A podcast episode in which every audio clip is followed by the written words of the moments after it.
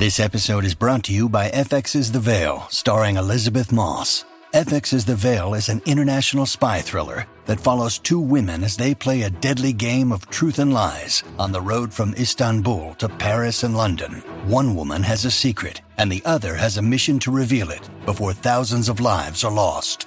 FX's The Veil, now streaming, only on Hulu.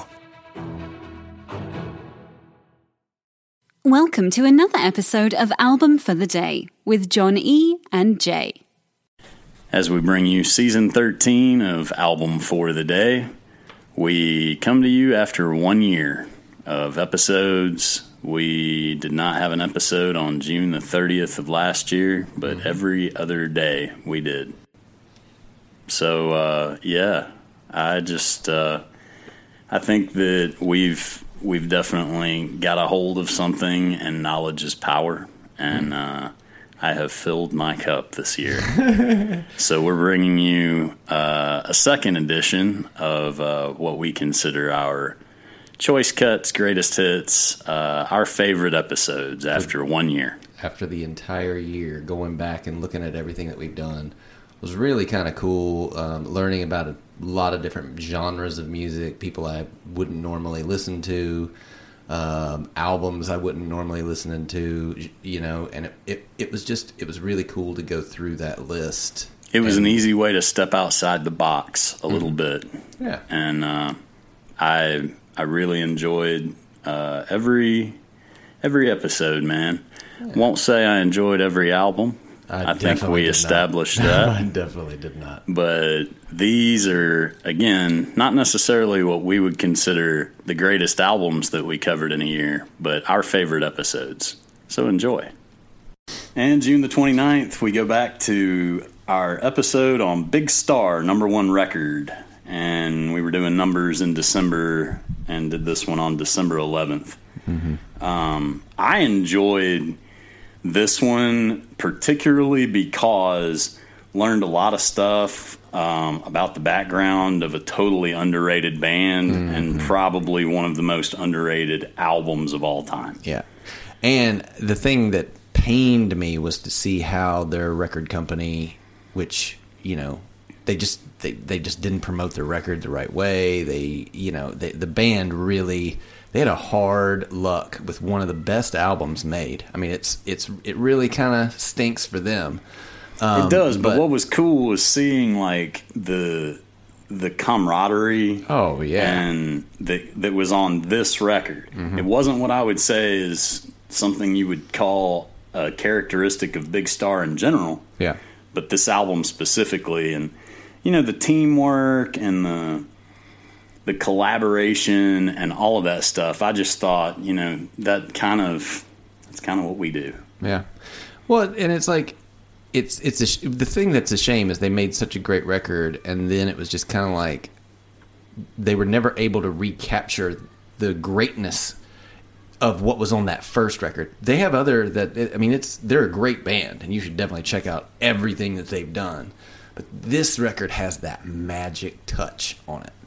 And you know, it's just a shame that it wasn't fully developed so that they're like the biggest um, you know, they made it, but they didn't make it as big as they should have. So what what would have been if it would have made fire in the very beginning? and i think that's what that's what hurt alex chilton the most was knowing how good it, it was supposed to be how good it could be and you know i think we discussed in the episode how um, somebody said you most certainly have heard people influenced by Big Star if you haven't heard of them. Mm-hmm. And sad but true, number one record, man. It wasn't, but it should have been Hanging out. in the street. Album for the day, December 11th, as we continue with numbers and our advent calendar for y'all.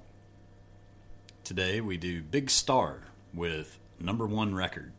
It was recorded in 1972, released August of 1972 on Ardent Records. This is the first album from Big Star, and it is on the 2020 and only the 2020 Rolling Stone greatest albums of all time list at number 474, which I feel is yet again a gross Tragically underestimation. Tragically low. Um, this big star is Chris Bell and Alex Chilton on guitar and vocals, Andy Hummel on bass guitar and vocals, and Jody Stephens on drums. The producer is credited to John Fry, the founder of Ardent Records, but John Fry said the polished sound of this album can be attributed to Chris Bell's presence in the studio, mixing and engineering. Mm-hmm. Um, it was recorded in Memphis. I do feel like it is a very crisp album. It is. Um, I really, really like this album. This is, um, uh, it's everybody just missed the boat on this band because of Stax Records. Basically, um, Stax had a thing where they seriously underprinted. I guess would be the right word. This album, they um, they had some distribution problems with it, and then um, you know, when Stax Records got sold to Columbia, Columbia then pulled these records out of stores, which, I mean, th- and this is such a great record that it's just like, I feel like a, it's just, it's tragic that this band wasn't bigger because they deserve it. And this record is so solid. If if if anybody has ever heard or ever seen the TV show that '70s show, um, the opening theme song, which everybody, we're all all right, that kind of went out hanging out. That is from this record. in the Street is Yeah, the name In the of Street. this song, Yeah. and it was the B side to their first single, "When My Baby's Beside Me." and I feel like this is the biggest what could have been band ever. You know, like I, I, I, I just feel like they got so disrespected, and I think that they probably got a little jaded from it because they knew how good re- this record was. Well, and this is the only Big Star album to feature Chris Bell. Uh, he left within a few months of the release. He struggled with clinical depression for the next six years until his death in a car accident in 1978. So this is our Tragic. one real experience With Big Star. uh, with Big Star and Chris Bell.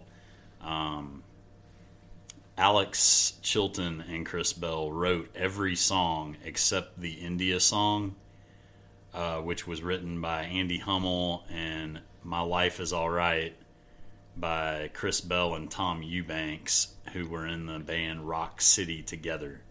Um, Alex Chilton and Chris Bell were actually longtime friends. Um, they actually kind of formulated the idea for doing Big Star when they had the Beatles come to town in 1964 Wow. and they both were just like wow man that's I want to do that. like the Beatles came to Memphis, and that just changed everything for both of them. And so they both, if you look at the um, the songs that they created together, they're all listed as Bell Chilton uh, because they wanted everything that they did to be like Lennon McCartney. And um, well, that's just this is the manifestation Yeah. of years, literally years. And that doesn't happen all the time, Mm-hmm. but it does happen more frequently on people's first offering. Yeah. Where this is the culmination of years of preparation and amazing that I've known is going on. All right, let's crank it. hard work, artistic drive, you know, creativity, uh, you know, all the things that came through on this album. And, And Alex Chilton used to be the singer for the Box Tops. Mm-hmm. And if you've ever heard The Letter uh, that Joe Cocker made, my baby just wrote me a letter. Yep. Mm-hmm. Uh, that was Alex Chilton singing the original so- version of that. So Um, awesome. The song 13 was described by Rolling Stone as one of rock's most beautiful celebrations of adolescence. I love that song. It's amazing. Yeah. Uh, the vocals are by Alex Chilton, and that song is number 396 on the 500 greatest songs of all time from Rolling Stone. Wow. Uh, the song India Song, since we're talking about all the Beatles and stuff, the India Song uh, by Andy Hummel. Mm-hmm. That's the Ringo song here. Yeah, yeah. Ringo, meaning that they just threw his song on the album. all right, Andy. you can have Okay, here we go. But it's cool. It's really cool. The instrumentation is cool. It, it that's not really fair. It's somewhere between a George and a Ringo song because it has the artistic mm-hmm. value of a George song, but the okay, Andy. Mm-hmm.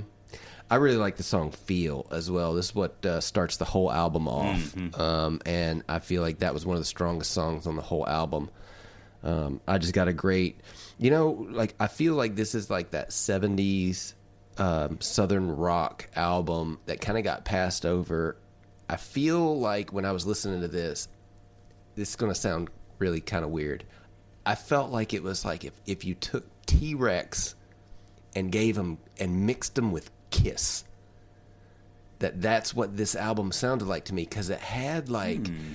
it had that like underground kind of rock feel of T Rex, but it also had that like over the top, you know, like I just I, I just, Crankin' I just had the Ballad of El Goodo play in my in my head yeah, on on the left side, Yeah. and Beth playing on the right side, and I was like, oh, I hear it. yeah, I hear no, it now. yeah. I- It was that was kind of where my brain was at listening to this, and it was uh, it all all were good things. Well, they while they knew each other and whatever, um, Chris Bell and Alex Chilton brought uh, songs from previous to this project into the project to use for this project. Um, Chris brought "Feel," "My Life Is Right," and "Try Again," which he previously recorded with Rock City and Alex Chilton brought the Ballad of El Goodo, In the Street, 13, and Watch the Sunrise. And I I don't want to be unfriendly here, but that does kind of lean one direction, and um, it is what it is. Mm-hmm. They're both great, man. I mean, I'm not going to say that Phil Collins is better than Mike Rutherford. Mm. You're not going to make me. Hmm. Um, this album was re-released through Stax Records in 2014 with liner notes from Mike Mills of REM. Well, that's pretty cool. That is pretty stinking cool that Mike Mills. And this is a very influential album. Oh man, so many artists. This changed everything Yeah. for a lot of people. Yeah. that didn't realize that things could be done in this way. Mm-hmm. Um, I think that I found one rock critic who really just I I can't say it better.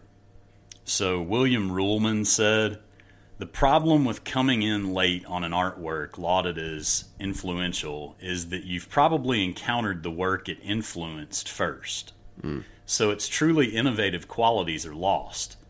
Thus, if you are hearing Big Star's debut album for the first time decades after its release, as inevitably most people must, you may be reminded of Tom Petty and the Heartbreakers or REM, who came after. That is, if you don't think of the Byrds and the Beatles circa 1965. What was remarkable what was remarkable about number 1 record in 1972 was that nobody except Big Star and maybe Badfinger and the Raspberries wanted to sound like this. Simple, light pop with sweet harmonies and jangly guitars.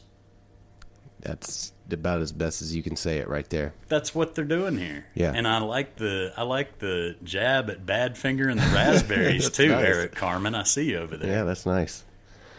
Awesome. Well, definitely check this one out and keep it in mind of how influential this is on a lot of artists, specifically Tom Petty. And yeah, this is this is this is a good one. This is a very good one, and I love the title "Number One Record." Didn't come close to a number one, but it was their first record, so I get it. It's not a lie. Anyways, uh, today, uh, album for the day, uh, December 11th, is number one record by Big Star. Uh, be sure to follow us on Twitter at album the number four of the day. Uh, give us a follow, subscribe wherever you listen to us. And if you have any requests, feel free to email us at album the number for the day at gmail.com. Uh, thanks for listening, and we will see you tomorrow. We're all all right. We're all all right. When you need mealtime inspiration, it's worth shopping Kroger, where you'll find over 30,000 mouthwatering choices that excite your inner foodie. And no matter what tasty choice you make, you'll enjoy our everyday low prices, plus extra ways to save, like digital coupons worth over $600 each week. You can also save up to $1 off per gallon at the pump with fuel points. More savings and more inspiring flavors make shopping Kroger worth it every time. Kroger, fresh for everyone. Fuel restrictions apply. After starting the podcast, you can search for the album, use the three dots, and hit add to queue. Now the album will start as soon as the episode ends. Woohoo!